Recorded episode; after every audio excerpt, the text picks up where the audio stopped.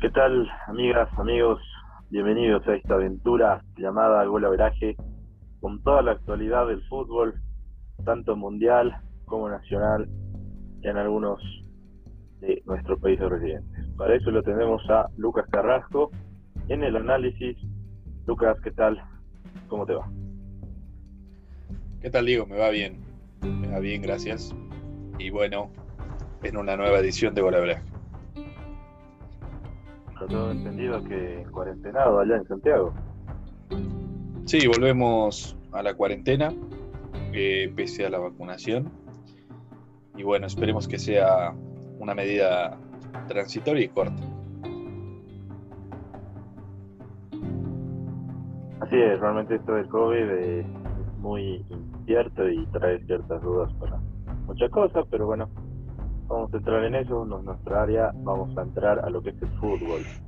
A ver, eh, se vienen partidos interesantes, ya lo, ya lo hablamos en el anterior programa, pero quiero enlazar en los partidos internacionales, ¿eh? amistosos y otros para Qatar 2022, como fueron los partidos de eliminatoria en lado europeo, lado de la UEFA. Pero antes de eso nos vamos a ir a los amistosos que se jugaron y especialmente entre nuestros países residentes.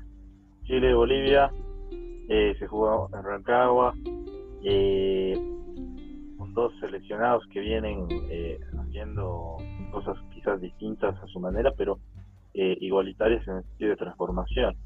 este partido que, que acabó 2-1 a favor de Chile, pero dejó muchas dudas de parte de la verde y de la roja, igual porque de alguna u otra forma jugó de manera incierta, eh, al lado de un seleccionado boliviano que dejó muchas dudas en el lado defensivo. Pero bueno, más allá de eso, ¿sí? Eh, acabó a favor de los, los ¿Qué puedes decir, Lucas, de este partido? ¿Qué te dejó? En lo personal, eh, creo que desde como boliviano y desde lo que vi el partido, me gustó el segundo tiempo de Bolivia, el primero no, no entendí por qué Farías eh, jugó 3-5-2, perdón, 3-5-3, o sea, no, no lo entendí. Eh, no, estaba, no estamos acostumbrados, al menos en Bolivia, a jugar de esta manera. Y con defensores como Valverde o Montero que realmente no son de selección. No entiendo por qué no jugó aquí o por qué eh, no lo metió a Chimacero desde el principio. Son cosas que desconozco. Eh, quiso otra vez experimentar. Orias dijo que son los partidos para hacerlo. Y habrá que ver qué pasa con Ecuador, que es tres veces más duro que Chile, ¿no? ¿Qué te dejó eso? Y bueno, del lado chileno, eh, lo que puedo decir es que me gustó el primer tiempo. Tiene jugadores jóvenes, por lo que pude ver, está con esta renovación. Eh, y como siempre, Claudio Bravo atrás es, es totalmente indispensable. Eh, pese al gol de Martins, que fue un golazo, creo que después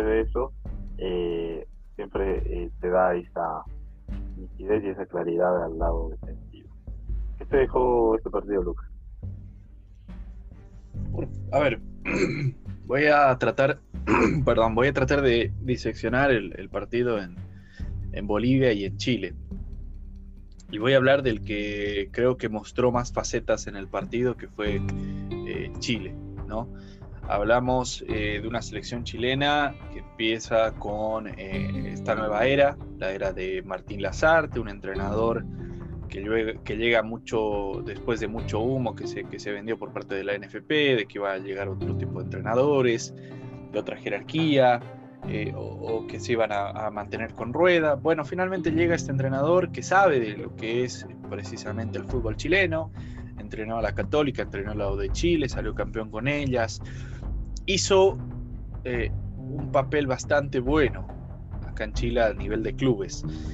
Y eso tal vez le daba ciertos réditos para irse a la selección y probar eh, sus estrategias en la selección.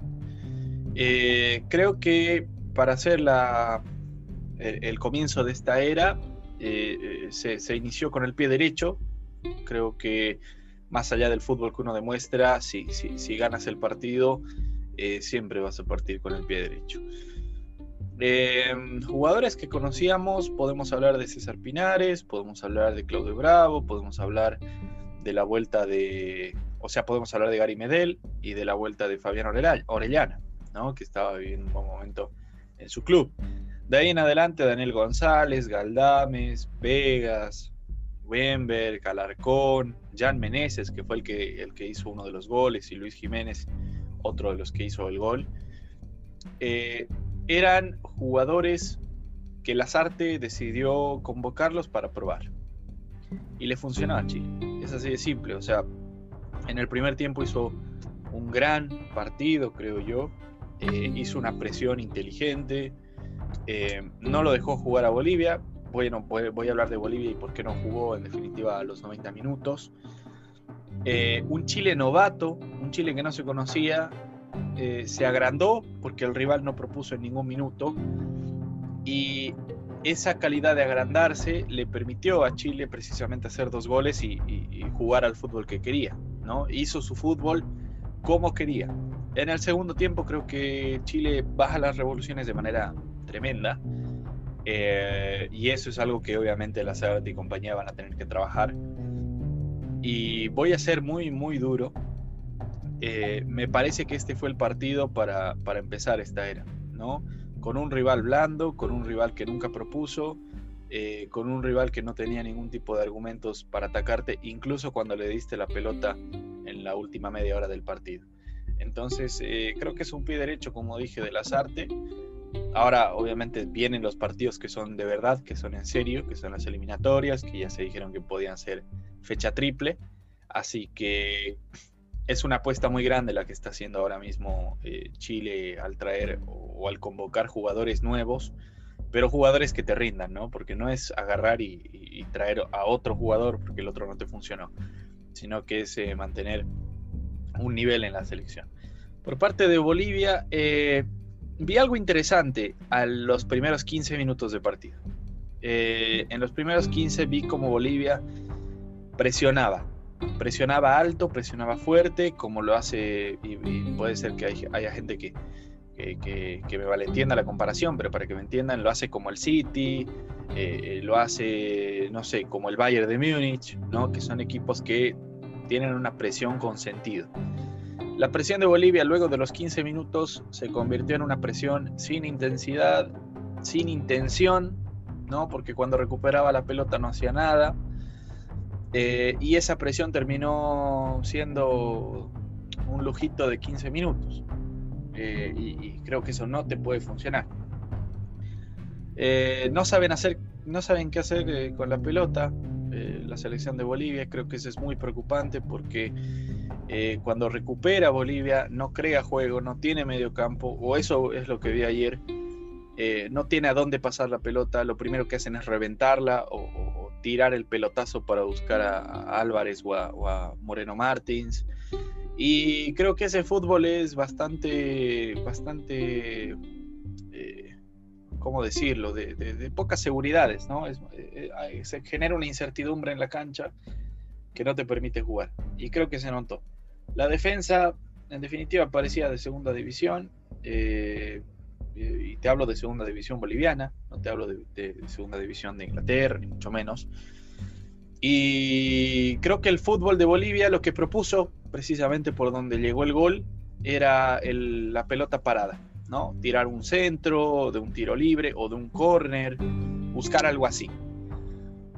No te vas a clasificar al mundial haciendo solo eso.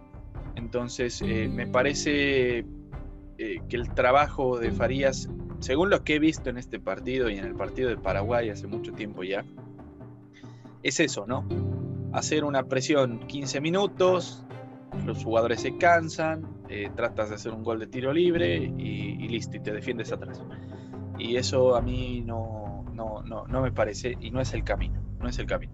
Una de las cosas que me sorprendió, y con esto termino, es la forma en la que Pablo Escobar eh, gritaba, ¿sí?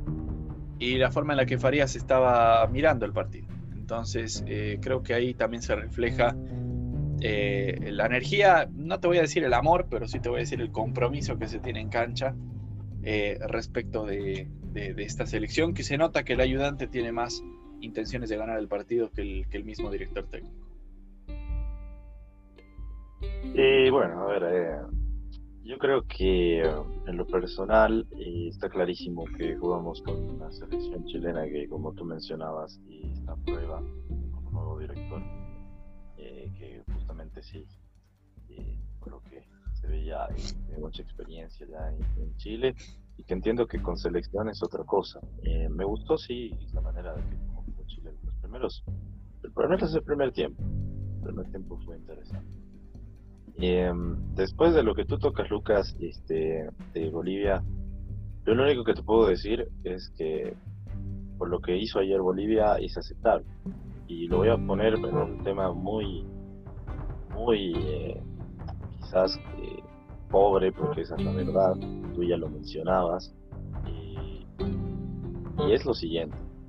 Eh, es, es, una situación realmente complicada que el fútbol boliviano tiene desde el año pasado, que más allá de la, de la, de la mano del técnico que mencionabas, eh, Bolivia no tiene fútbol, no tiene fútbol porque simplemente eh, sufrimos muchas, para variar, eh, crisis dirigenciales, ¿no? y el problema está en que, bueno, técnico escoge los, jugadores que hay. Eh, tú mencionabas que la defensa es el de Bolivia y concuerdo contigo. Se hizo mucha crítica en ese sentido. Yo la verdad no entiendo qué hace Diego Bejarano, vuelvo a repetir, eh, Montero y Valverde, eh, los mismos que menciono, no son titulares en sus equipos. y esto se notó ayer. el segundo gol de Chile es un error tremendo entre, entre, entre Bejarano y Valverde. O sea, no lo para nadie se entra las áreas del segundo gol. Eh, pese a eso, creo que el compromiso de la selección está. El medio campo me, gusta mucho de Bolivia junto con, lo que viene a ser el ataque. Eh, Ramiro Vaca para mí debería jugar desde el inicio. Eh, intentó hacer esto de meterlo a Arce y Saavedra que se entendían en, Bolívar, pero los mismos ya no están juntos. Sabemos que Arce juega en Algo Ready. y bueno, creo que eh, ahí tuvo las equivocaciones Farías. Farías es un tipo activo, nosotros lo escuchamos eh, por lo menos en segundo tiempo y ordenar a esta selección, pero Escobar siempre ha tenido lo que tú mencionabas, ese compromiso. es, notorio, es notorio, pero a veces yo creo, yo pienso que no porque grites o porque hagas algo, tu, tu equipo va a ser más. Eh, habrá que ver qué es lo que sucede. Yo tengo mucha fe de esta selección eh, en el sentido de los jugadores. No me gusta cómo plantea los partidos Farías, porque, repito, él conoce ya el contexto en Bolivia, sabe cuál es eh, quizás el sistema de juego que tiene que plantear. Pero ayer se desnudó justamente con un Chile que sin hacer mucho nos ganó y ganó por lo mínimo. Vuelvo a repetir, siento que con Ecuador eh, tal vez este resultado puede ser un poco, más abultado si es que no se hace ciertos ajustes. De hecho, Valverde no va a jugar ese partido me gustaría ver a King, como vuelvo a decir, y Rivera. Son los dos jugadores desde mi punto de vista que pueden estar. Oscar Rivera en el lado derecho y aquí en la defensa, ¿no? Pero bueno, tú lo mencionabas, sí, Lucas, y cierto, esto eh, se están preparando justamente para las eliminatorias que se va a jugar sí, a triple fecha. Prácticamente esto está definido, eh, teniendo en cuenta que tiene que haber clasificados para Qatar y eh, bueno, todo indica que ojalá esto no sea una variante con esto del COVID, eh, hasta septiembre ya todo esté normal para algunas cosas que se van a dar y en este, en este sentido más que todo el fútbol. Pero nos vamos a pasar ¿sí? a eh, las eliminatorias justamente europeas, a los partidos más importantes, porque entendamos que las eliminatorias europeas eh, tienen partidos, o sea, en realidad se juegan muchos partidos con eh, seleccionados inclusive que son de muy bajo nivel, pero eh, son parte de la UEFA, eh, sin menospreciarlos. A ver, me voy a ir al partido de Alemania contra Islandia. 3-0 ganó Alemania a Islandia, la Islandia que recordemos que al anterior mundial fue revelación de, por parte de la UEFA porque le hizo un partidazo a la Argentina y, de la manera en la que clasificó, inclusive igual jugando la Eurocopa un alto nivel. Pero ganó 3-0 Alemania, Alemania que eh, en lo personal eh, me deja mucho mucha ilusión respecto a lo que pueda hacer, porque para mí va a estar ya en el Mundial, con jugadores jóvenes, porque está reconstruyendo Alemania y con una participación inclusive en, en el Mundial del 2018, tal vez baja, tal vez baja, pero eh, justamente en esta reconstrucción. Gana 3-0 una Islandia que para muchos dirán en los papeles tenía que hacerlo, para mí en lo personal gana un partido correcto y gana un partido eh, desde lo que es el medio. No ve los jugadores de la selección alemana, repito una vez más, eh, con, mucha, con mucho futuro. Y que lo personal, eh, si, si, se da esta situación, podemos ver, ahí está Goretzka, Kimmich, Gundogan, Havertz, que es un jugadorazo, ya lo vemos, Nabri, Sané, y solo ver eh, este entre lo que es el medio y el ataque te dice mucho. Ginter, Ruger, Kahn, para mí igual a un gran nivel no me gustó mucho lo que hizo eh, los pero en lo personal creo que no deja de, ser esa misma Alemania. Jugó un encuentro 3-3. Y bueno, Neuer, que está por demás decir que es un, el arquero que le da esa seguridad. ¿Qué te dejó este partido, Lucas? Eh, recordemos que Alemania eh, es parte de los equipos que sigues, pero independientemente de esto, eh, realmente ves esta renovación del equipo alemán un Goretzka, un Havertz que juegan alto nivel, que al parecer eh, tiene mucho futuro para por lo menos unos 5 años más. Em, sí, el fútbol alemán eh, vive o vivió una época de crisis, recordemos, de 2018 al año pasado, eh, una eliminación bastante humillante en el Mundial, donde se queda fuera atrás de México y Suecia. Em, no le gana el partido a Corea del Sur. Eh, no le gana o pierde, mejor dicho, contra México. Y uno puede hablar de méritos, puede hablar de malos papeles. Eh, fue, fue, fue, fue, algo mixto en ese mundial, ¿no? unas buenas presentaciones de esas elecciones y una pésima presentación de Alemania. De ahí empezaron las dudas con Joachim Lowe, el entrenador, que no repuntaba porque en la, en la UEFA Nations Cup, o, UEFA Nations League, perdón, en la Liga de las Naciones, que, es este nuevo formato que tiene Europa, tampoco hizo bien las cosas. Eh, y en uno de los amistosos, si no me equivoco, o en un partido de precisamente de la Nations League, cayó 6-0 frente a España. Ese fue el partido decisivo. ¿Por qué? porque algunos meses después Joaquim Lowe eh, presentaría su renuncia al término de eh, la Eurocopa que se va a jugar, si no me equivoco, este año, si es que no, no se suspende como se suspendió el año pasado. Eh, ¿Esto qué significa? Significa un aire nuevo. ¿Por qué? Porque puede volver, pueden volver dos jugadores como son em, Mats Hummels y, y, Thomas Müller, que son muy relevantes para la selección. Pero eh, esta selección también demostró mucho. Eh, Antonio Rudiger en el Chelsea, Ginter en el Mönchengladbach y, y Klosterman en el Leipzig demuestran el nivel que tiene ahora mismo la selección alemana, que son eh, jugadores que están en cuartos de final de Champions o están en octavos de final de Champions. Entonces, el aumento de nivel de la Bundesliga le ha permitido también a la selección alemana volver eh, eh, a ser eh, o a tener el poder que, usualmente tenía. Ilkay Gundogan, que es un, crack en el City, Joshua Kimmich, que se manda partidazos en el Bayern, Goretzka, lo propio en el, mismo club, y Kai Havertz, que funcionaba más como armador en el Chelsea, ahora acá jugando como, como extremo. fue un buen partido, fue un buen inicio, lo repito, cuando inicias bien, cuando inicias con el pie derecho, todo te sirve y, te crees el cuento. Y bueno, Islandia creo que tiene que pelear ese segundo puesto de los playoffs, porque el primer lugar en este grupo parece ser bastante claro, ¿no? Según la historia, según la jerarquía de los jugadores. Eh, recordemos que en el grupo está Romania, Armenia, Macedonia, Liechtenstein y, precisamente Islandia. Entonces ninguno de estos equipos creo que le hace frente a Alemania para quitarle el primer lugar. Puede darse, sí, puede darse, pero eso ya sería otra vergüenza por parte del club, de, la, de la selección alemana. Bueno, sí, evidentemente, como tú mencionabas, eh, se nota ¿no? la renovación, los nuevos aires que pueden tener estos equipos nos vamos a pasar a lo que es España-Grecia. Eh, a ver, España que, que lo personal eh, es una selección a la que se mucho.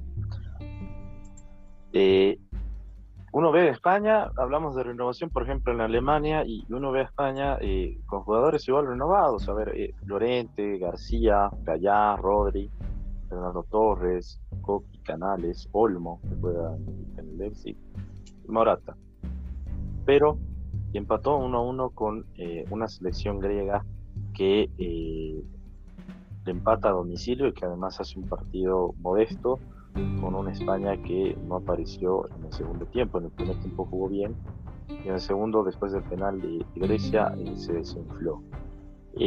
una España que en la actualidad en su grupo no está primera, cuenta con punto, obviamente, con el que, justamente eh, empató con Grecia y se encuentra tercera. Suecia está primera con tres puntos, Grecia con uno, España con uno, Kosovo cero, Georgia cero. A ver, eh, España, que como tú mencionabas, Lucas, y si, si, queda eliminado, a sería muy bajo y si queda eliminado sería un fracaso. Muy prematuro para hablar de ello, pero eh, se mandó un partido bajísimo con una Grecia que vuelvo a repetir. Eh, tuvo un partido modesto, correcto, y para hacer, eh, creo, España hizo un buen partido. ¿Qué te deja este partido, Lucas, en lo personal? ¿Qué piensas del fútbol español y de esta selección que uno ve los nombres, dice, son jugadores buenos, son jugadores que en sus clubes rinden, además son interesantes. En la selección, al parecer, y todavía le falta eso, ¿no? Porque además, todo quiero agregar que a España aburrió siquiera jugó bien, sino que aburrió. Y eso es complejo, ¿no? Sí, yo conozco de Grecia a Papadopoulos, que creo que jugó en, el Arsenal un tiempo, y a, y a Simicas, ¿no? A, Constantino Simicas, que está en el Liverpool actualmente.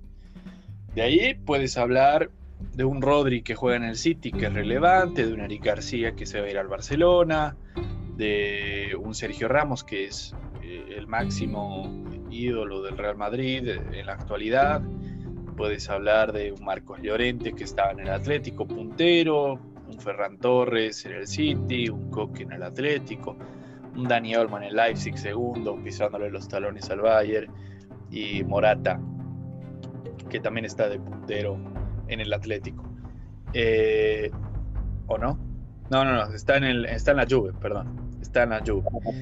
Eh, para mí esto es una vergüenza por parte de España, porque una Grecia con, sin algunos jugadores que, pueden hacerte un partido más complejo, eh, y una Grecia que no propuso porque tuvo el 20% de la posesión, em, te termina sacando un punto de oro en tu casa, como tú bien decías, Diego, ¿no?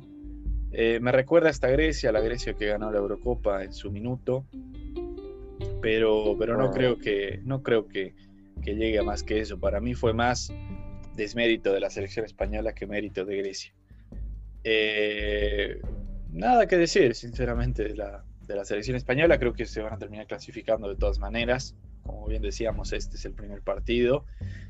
Pero, pero creo que demuestra por qué España eh, no siempre está en el radar de los favoritos en el Mundial o eh, porque siempre tiene unas salidas bastante extrañas, bastante prematuras del Mundial, ¿no? Luego del, Mundial 2010, Chile eliminó a España en, el 2014 y en el 2018 se fueron en octavos de final ante Rusia, si no me equivoco, o Croacia, no me acuerdo bien. Así que, ante Rusia. Así que creo, creo eso, creo eso, creo que el fútbol español, bueno, también, ¿no? Esto replica a su liga, su liga no viene bien. Eh, me sorprende que, tenga jugadores fuera de su liga y que tampoco jueguen bien, pero bueno, son cosas que hay que tratar y hay que, hay que mejorar. Bueno, a ver, nos vamos a pasar con eh, Italia. Italia que igual viene renovando, viene renovando su equipo, no clasificó el anterior mundial, eso creo que dejó eh, a muchos extrañados, ¿sí? Y también con, esa contradicción del, fútbol italiano que siempre fue jugó alto nivel pero que ahora va repuntando poco a poco, le ganó 2-0 a Irlanda del Norte eh, y con esa, con esa victoria puesto con los irlandeses, eh, está segunda, ¿sí? Eh, Suecia está primera, segunda está Italia. este partido que se jugó, pero no menos el primer tiempo, tuvo, diría yo, connotaciones por lo menos eh, equívocas de parte de, los dos equipos, porque Irlanda del Norte no, propuso mucho, no se defendió más que todo, ¿sí? Y eh, no le alcanzó más que los primeros 13 eh, minutos del encuentro, porque después de Berardi hizo el primer gol, y Móvil hizo el segundo a los 38, y con eso se quedó, porque en el segundo tiempo para mí fue un monólogo de Italia. Jugadores como Bonucci, Chiellini, Emerson, Florenzi, eh, la defensa, Pellegrini, eh, Locati, Veratti en el, en el mediocampo, Berardi, Immobile, Insigne eh, en el ataque. Y realmente totalmente uno lee los nombres y esto es totalmente una renovación de Italia que le gusta jugar al 4-3-3 y una Irlanda que por lo menos para mí Davis y Evans son los referentes de, de, Irlanda del Norte y en lo personal después no, no vi mucho de juego esta Irlanda. Eh, ¿Qué te dejó este partido, Lucas? Eh, ¿Tienes esperanza con esta Italia? Yo en lo personal me gusta cómo juega, eh, repito, con jugadores jóvenes. falta mucho, sí, pero por lo menos empieza con el pie derecho.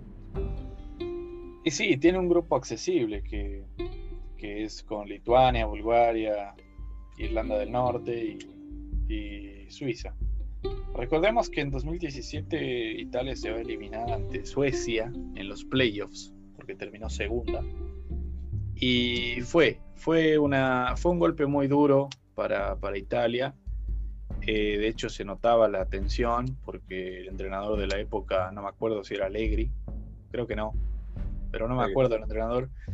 Eh, pedía que entre De Rossi, y De Rossi eh, le dijo que no, que metiera inmóviles porque necesitaban hacer un gol. Eh, creo que esa tensión, esas ganas con las que se quedaron de, llegar al Mundial, eh, se plasman en esto, ¿no? en este nuevo proyecto. Italia no viene haciendo malas presentaciones en los últimos años, viene haciendo buen fútbol, el fútbol que lo caracteriza más que nada, y creo que respondieron bien. Tienen a un goleador como lo es eh, Ciro Immobile. Eh, tienen creadores como Locatelli, Berratti, Insigne. Y tienen una gran defensa como, como Giorgio Chiellini y Leonardo Bonucci, que además, para darle, digamos, un plus, juegan en el mismo club eh, como titulares. ¿no? Aparte de eso, puedes tener a Florenzi, que juega en el, PSG de manera constante, y Palmieri. lo que sí me alegra eh, con todo el respeto obviamente a Gianluigi Buffon, pero creo que ya era un momento de cambiar al arquero. Y, este arquerazo llega eh, para, darle seguridad a Italia, ¿no? que es Donnarumma, que juega en el Milan y que en definitiva representa seguridad bajo los tres palos. Creo que eso es lo más importante.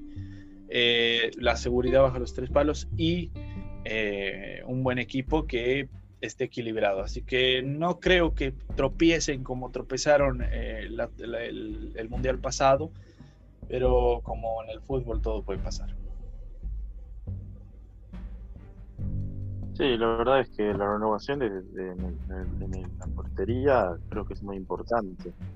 Ya tú lo mencionabas, Lucas, por el hecho de eh, tal vez eh, una hegemonía que se son casi durante 10 años un poco más. Es interesante, ¿no? Eh, vamos a ir con el equipo para mí, el personal, eh, bueno, con la selección, ¿verdad? que realmente con unos dos años más va a ser un equipazo. Noruega que jugó contra eh, Gibraltar. Le ganó eh, de visitante, ¿sí? Eh, le ganó 3-0. Y esto, en lo personal, es algo que, demuestra la selección joven, sí, pero Gerard ya tiene. con Odegaard y Haaland, creo en un nivel totalmente desconocible, muy buenos dos jugadores que, están locos, si se puede llamar así.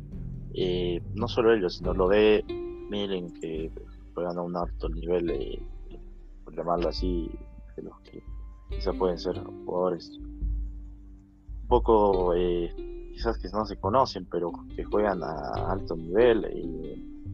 igual, de alguna u otra manera, el equipo demostró ser un equipo, no solo de depender de estas estas estrellas que uno menciona. Me gustó mucho lo de Geo Jarstein, es un arquerazo, ¿sí?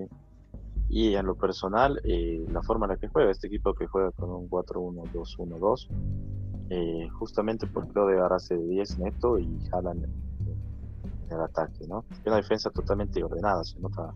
Igual esto eh, es importante a la hora de eh, tener esta, este esta clase de partidos que Quizás muchos dirán que pueden ser solo un trámite, justamente lo que mencionábamos al principio del programa, que son eh, rivales tal vez accesibles para ciertas elecciones, pero que estas elecciones se pueden terminar eh, complicando. En un grupo que está liderando Noruega con tres puntos, Turquía con tres, pero por gol diferencia está segunda, y Montenegro igual por tres. Luego viene Lituania, Holanda y Hildebrand.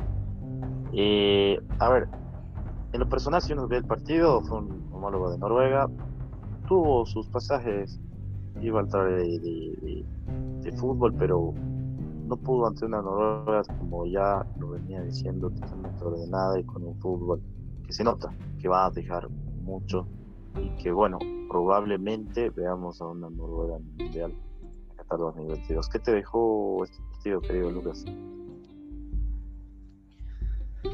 me dejó dos cosas. Eh, un partido decepcionante de Haaland, em, que yo creía que iba, que iba a dar un poquito más de él, pero lo entiendo porque, a ver, no puedes, no puedes ponerte el equipo al hombro en tu club y el equipo al hombro en tu selección, ¿no? Por eso precisamente fue sustituido Haaland eh, y los que sorpresivamente hicieron los goles fueron el otro 9 eh, Sorlot y, dos, dos eh, casi defensores, ¿no? dos laterales que, que terminaron, digamos, sentenciando esto. estoy contigo, Diego, que esta selección viene para, para, para hacer muchas cosas interesantes. Strandberg, Svensson, eh, Odegaard en el Arsenal, eh, el Joe no, Uzi, que, me suena el nombre, lo digo porque me suena, no sé dónde juega. Y obviamente Erling Braut que en forma es un jugadorazo. Es un jugadorazo y no hay, no hay mucho más. Juega en el, en el, en el Southampton, eh, el John, el Uzi.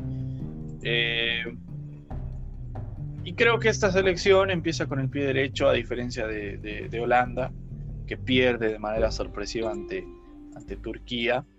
Y le da obviamente el plus de ganar 3-0 y de ponerse al frente en un grupo que puede complicarse desde ya, ¿no? Porque Holanda va a querer apuntar, Turquía, no nos olvidemos que Turquía es usualmente un, un equipo que, que, está presente en los mundiales, y Noruega que quiere, como tú bien dices, meterse en Qatar 2022. Para terminar, eh, la otra cosa que me dejó esto fue obviamente la protesta que, están realizando los jugadores y, algunas selecciones respecto a boicotear el Mundial de Qatar 2022 por eh, la forma en la cual han tratado a los obreros que, que han realizado hasta ahora todas las, las estructuras, estadios de Qatar. ¿no? Lo hizo Noruega eh, con una camiseta de, que decía derechos humanos o algo así, y lo hizo también Alemania, eh, poniéndose distintas camisetas con letras eh, que decían derechos humanos también. Así que bueno, creo que es una iniciativa muy buena y esperemos que la FIFA no lo use de papel higiénico esto. Sí, no, es interesante, justamente bien que lo mencionabas Lucas y, bueno, tienen toda la razón. La verdad es que cuando leí la noticia me sorprendió mucho. Y en el siglo XXI, pero bueno, eh, son, se dan y son de esa manera. Pero vamos a pasar al partido de Bélgica ya, Alex. Eh, esta Bélgica, que, no necesito darle introducción, ni mucho menos, eh, viene siendo una selección fuerte. creo que le faltan quizás llegar a una final de Copa del Mundo, porque si uno ve sus jugadores, realmente son buenos. Eh, Miner, eh, Kevin De Bruyne, que juega en un nivel muy, muy bueno. City, Lukaku, que para mí siempre ha sido un delantero que está cuando tiene que hacer las cosas. Eh, Hazard, sí. Y lo que viene a ser Mertens, ¿no? Son jugadores que en lo personal juegan a un alto nivel. A ver, ganó 3-1 a Gales. A este Gales que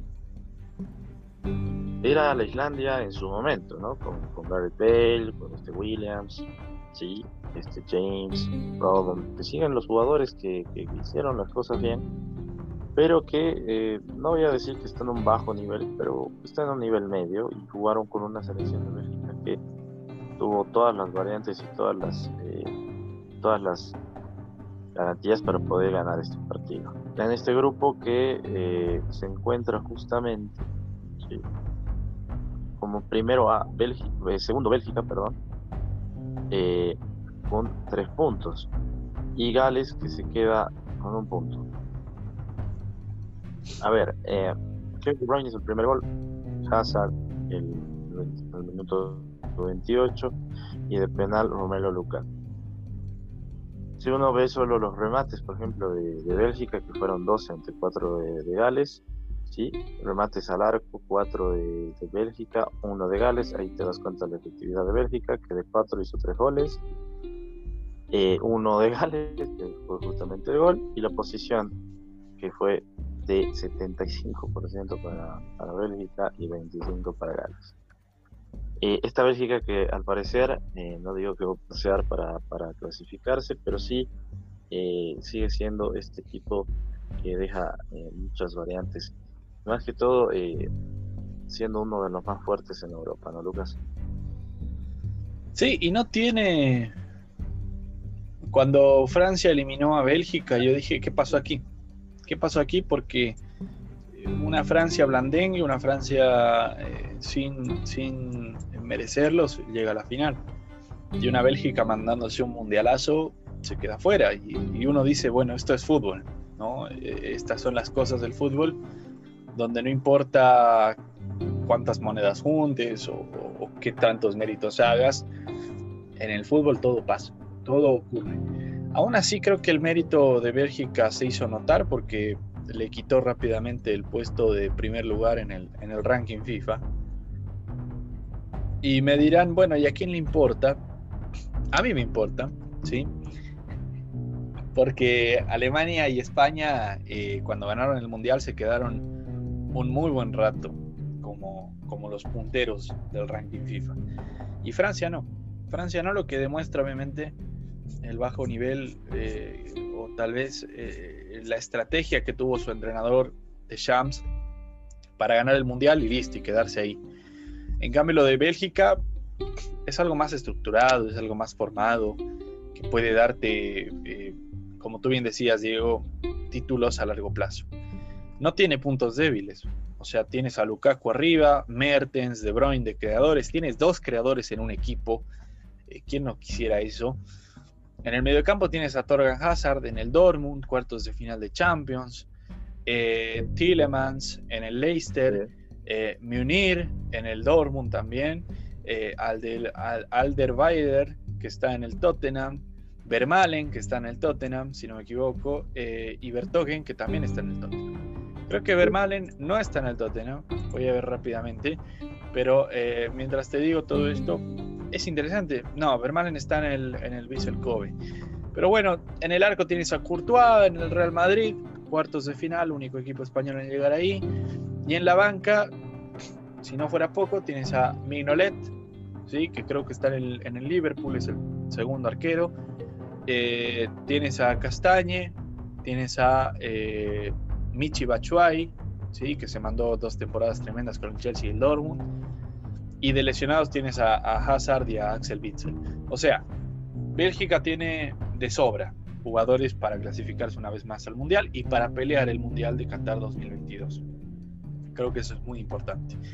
Eh, lo de República Checa también sorprende que le haya ganado 6-2 a, Estonia, pero no creo que termine complicando la clasificación de Bélgica. Para mí lo de Gales siempre ha sido de algunas individualidades, de algunos chispazos que mostraba Gareth Bale con, con, con algunos jugadores como Ampadu o Nico Williams en su selección, pero más allá de eso nunca, nunca tuvo, digamos, un rédito de decir Gales fuera del Mundial no puede ser, ¿no? Es algo totalmente eh, posible. Con, eh, bueno, se jugó con Ucrania, ¿sí? Esta Francia que está con un punto, tú ya lo mencionabas, Lucas, que no es la Francia que sido campeón del mundo y que no fue lineal, más bien tuvo altibajos y bajos. Eh, justamente porque, bueno, sí, yo creo que tal vez eh, en ese mundial eh, yo también comparto, bueno, al menos yo lo pienso de esa manera, no merecía ser campeón del mundo, pero lo fue por justamente hacer partidos inteligentes, creo que más que todo explotando a Mbappé. A ver, empató 1 a 1 en su domicilio con Ucrania, sí, una Ucrania que además le sacó creo yo, el, punto que necesita para hacer algo en este grupo, pero de un autogol de Kimpembe, que, a ver, es Francia jugó con Lloris, Pavar, Barani, Lucas, Kanté, Rabiot, eh, Coman, Griezmann, Mbappé y Giroud. Eh, y Griezmann hizo justamente el gol para los franceses. Mientras tanto que Ucrania estuvo con eh, eh, Shaparanko, ¿sí? Shichenko, eh, Sarvini, Karabab, todos estos jugadores que estoy mencionando, ojo, son jugadores jóvenes. Me sorprendió ver esto en el partido porque, eh, si se puede llamar de esta manera, Ucrania tuvo en su momento a Shevchenko, que eh, hizo algo como Hanna, llevarlo a, a, Ucrania a puestos altos e inclusive mundial. La posesión de, de, y esto quería decirlo para que entienda la gente, de, de, Francia fue de 64 con 36 de Ucrania. Es decir, que eh, dominó Francia el partido. ¿sí? Si uno vio el partido se da cuenta que lo dominó, pero no lo sirvió de mucho y terminó justamente empatando uno a uno. Eh, para mí, como digo, sí es preliminar estos puntos pero que te pueden costar ese puntito para llegar a un mundial. Eh, en este grupo yo que está Bosnia, Finlandia, Ucrania y Kazajstán. Claro que eh, uno lee los, los, nombres de los países. Kazajstán, sí, exacto. Si uno lee los nombres de los países, eh, puede decir, eh, bueno, Francia ya la tiene, pero no es tanto así. Está Ucrania, ojo, y Bosnia, que en su momento igual hizo eh, partidos interesantes y que lo terminó clasificando a eh, Brasil 2014. Bueno, Lucas, ¿qué te dijo este partido y qué opinión puedes dar respecto a esto? Yo no sabía de este resultado y, creo que reafirma lo que dije. Eh, Francia, cuando quiere hacer partidos para ganar cosas, lo hace pero de ahí en adelante su fútbol es bastante mediocre. Y lo digo con respeto. Tienes jugadorazos, tienes a Coman, Griezmann, Giroud, N'Golo Kanté, tienes a Rabiot, tienes a Mbappé, que mucha gente dice que va a ser el mejor jugador del mundo cuando Messi y Ronaldo se retiren. Yo no lo creo así y creo que se demostró en este partido y se demuestra en el Paris Saint Germain. Eh, tienes a Pavard, tienes a Varane, tienes a Kimpembe, o sea, tienes titulares en el fútbol europeo en una selección y de suplentes también, ¿no? Porque tienes a Mandada, eh, Lucas Diñe, eh, tienes a Lenglen del Barcelona en, la banca, tienes a Paul Pogba en la banca, tienes a Tomás Lemar en la banca, Sissoko, Ben Yedder, Dembélé, Anthony Martial, o sea, Bélgica se queda corto en nombres frente a Francia.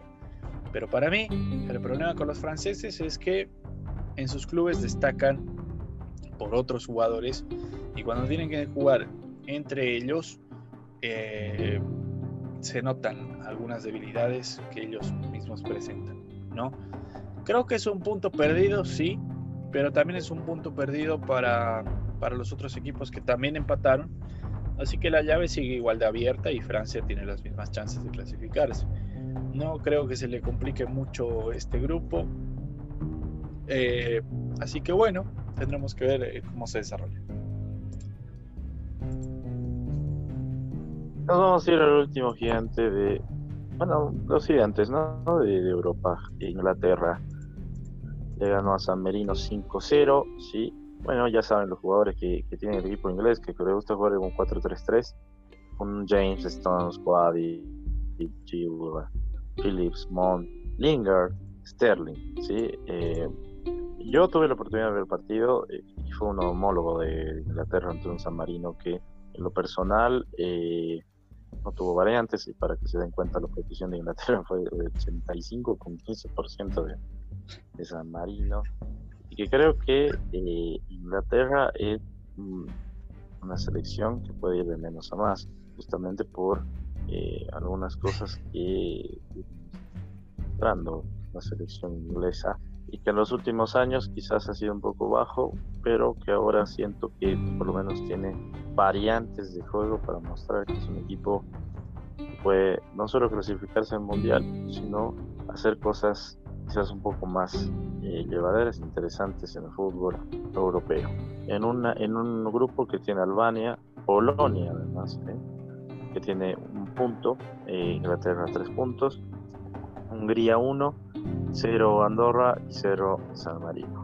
¿Tu análisis, Lucas, de este partido? San Marino es la peor selección de la historia del fútbol.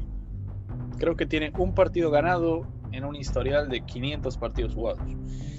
Así que un resultado que no fuera eh, este eh, iba a ser eh, meritoria de que Inglaterra desaparezca del mapa futbolístico. Y eso es todo, digamos. Eh, más allá de eso, creo que hay variantes interesantes como Mason Mount, Chilwell, Nick Pope en el arco. Me sorprendió que no estuviera Hart y que no estuviera el arquero del Everton, que se me fue el nombre. Eh, incorporaciones como Resi James, Connor Cody, Calvin Phillips. O sea, era un equipo para renovar. Era algo que, que digamos, similar a lo que hizo España eh, solo que con toda la seguridad del mundo, porque San Marino, lo repito, creo que hay un jugador de San Marino que juega fuera de San Marino eh, y no jugó este partido. Entonces, nada que hacer, nada que hacer. Te diría que, con todo el respeto del mundo, eh, es, más fácil que, la Tierra explote a que San Marino llegue al Mundial. Y lo digo de verdad, lo digo con respeto. Así que bueno, creo que este es el equipo donde hay que sacar goles, puntos. Eh, e Inglaterra lo hizo. Más allá de eso, más allá de darle, digamos, paliza a San Marino, no solo en el resultado, sino en los comentarios, eh, creo que Inglaterra mm, le, falta mucho, le falta, le falta tener un rival de peso eh, para poder, digamos, medirse y demostrar que está a la altura.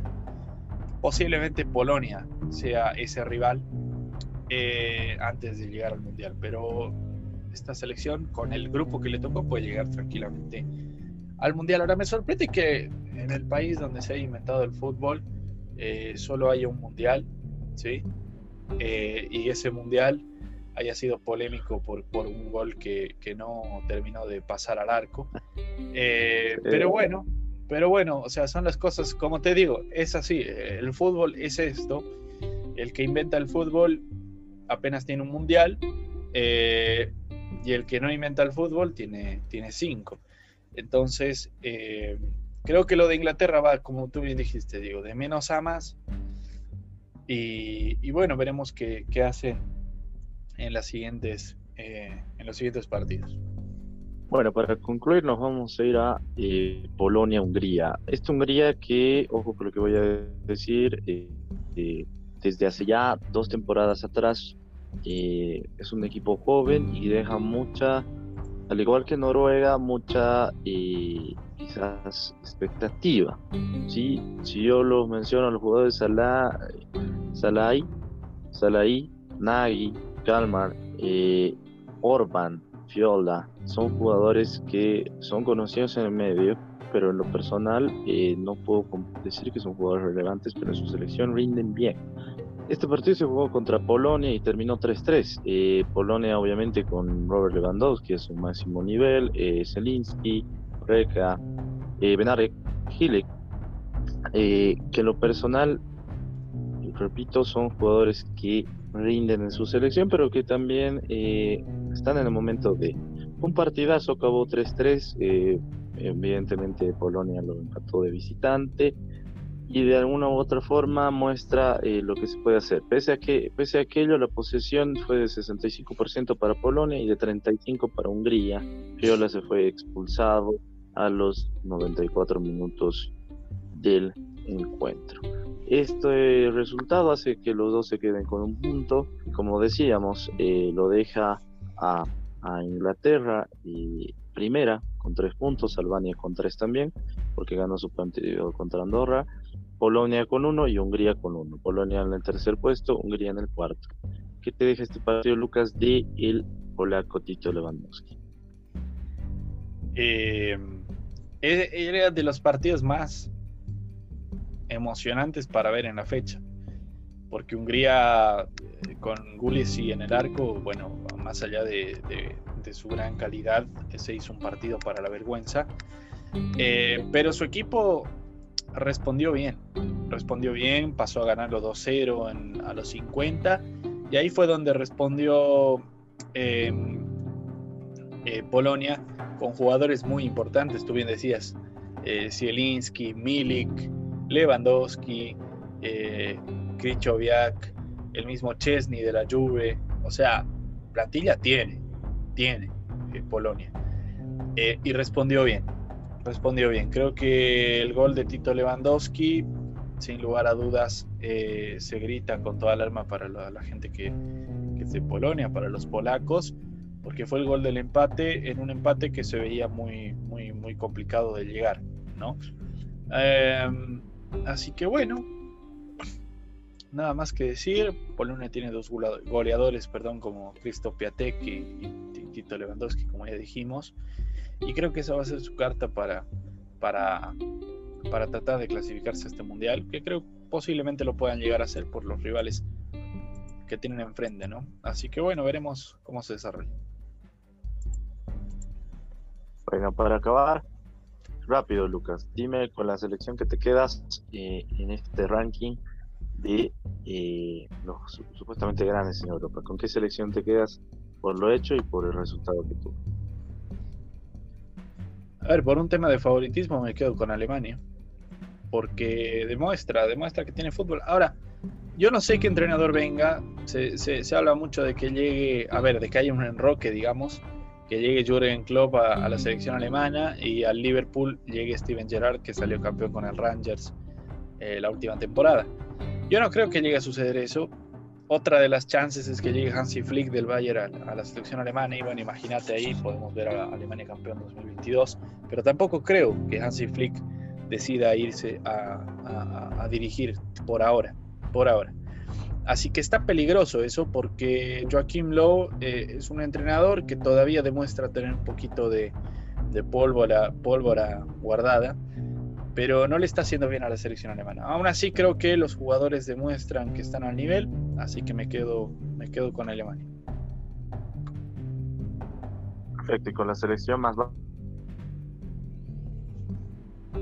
Mm, mira, también por un tema de favoritismo me voy a quedar con, con San Marino, que perdió 5 a 0 y que bueno, le agarré un cariño para ver si es que empata algún partido.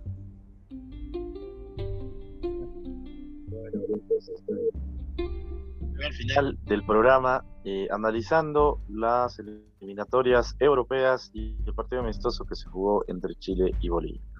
No se olviden, la próxima semana volvemos con la Champions League, con todo, Golaveraje Radio, estaremos presentes. Muchísimas gracias. Gracias, querido Lucas, por estar acá. Gracias, Diego. Y sí, estaremos actualizando qué partidos vamos a, transmitir. Nos toca relatar. Bueno, muchas gracias a todos y un gran abrazo. Hasta pronto.